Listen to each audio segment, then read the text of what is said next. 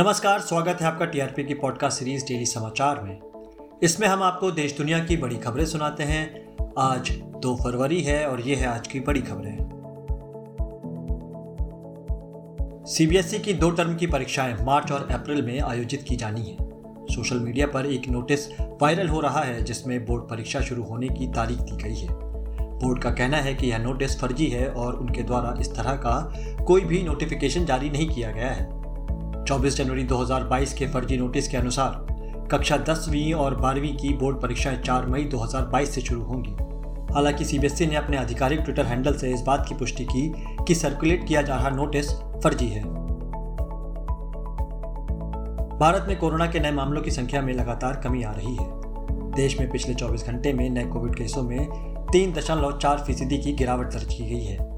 पिछले 24 घंटे में देश में कोरोना के एक लाख इकसठ हज़ार तीन सौ छियासी मामले सामने आए हैं और इस दौरान एक हज़ार सत्रह सौ तैतीस लोगों को कोरोना संक्रमण के कारण अपनी जान गंवानी पड़ी। इसमें केरल के बैकलॉग डेथ के एक हज़ार तिरसठ मामले भी शामिल हैं। पिछले 24 घंटे की बात करें तो इस अवधि में सत्तावन लाख से ज़्यादा कोविड की वैक्सीन दी जा चुकी है। पिछले 24 घंटे में राज्यों की बात करें तो इस अवधि में केरल सबसे ऊपर है इक्यावन मामलों के साथ और उसके बाद महाराष्ट्र में कुल चौदह और अंत में कर्नाटका में चौदह कुल नए केस सामने आए हैं। केंद्रीय मंत्री अनुप्रिया पटेल की बड़ी बहन पल्लवी पटेल अब उत्तर प्रदेश के कौशाम्बी ज़िले के सिराथू सीट से समाजवादी पार्टी के उम्मीदवार के रूप में चुनाव लड़ेंगी। जहाँ से भाजपा ने उत्तर प्रदेश के उप मुख्यमंत्री केशव प्रसाद मौर्य को मैदान में उतारा है। आपको बता दें कि अनुप्रिया अपना दल की प्रमुख हैं, जो केंद्र और यूपी में भारतीय जनता पार्टी की सहयोगी भी हैं। तेलंगाना के मुख्यमंत्री के चंद्रशेखर राव प्रधानमंत्री के पहनावे पर टिप्पणी देते नज़र आए। प्रधानमंत्री नरेंद्र मोदी के ड्रेस कोड को लक्षित करते हुए कहा, ऊपर शेरवानी, अंदर परेशानी। मुख्यमंत्री केसी राव ने बजट 2020 को खराब बताते हुए कहा कि वे इस पर अपनी आलोचना करने से पीछे नहीं हटे। उन्होंने सार्वजनिक प्रार्थना करते हुए यह भी जताया कि अब समय आ गया है कि भाजपा को बे ऑफ़ बंगाल में फेंक दिया जाए।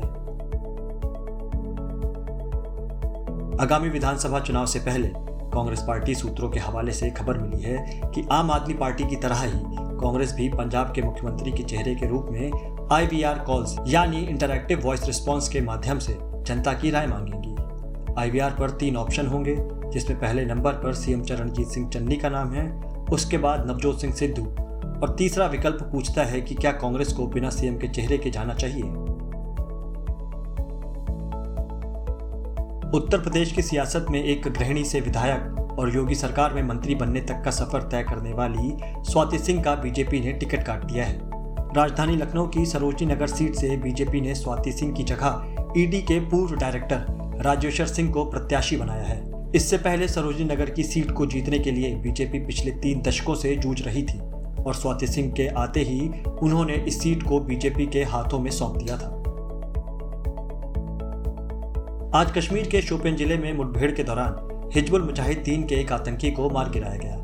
पुलिस के मुताबिक दक्षिणी कश्मीर के नंदी गाँव गाँव में एक सर्च ऑपरेशन के दौरान ये मुठभेड़ शुरू हुई थी और इस एनकाउंटर में आतंकी उमर इशफाक मलिक को सेना ने ढेर कर दिया।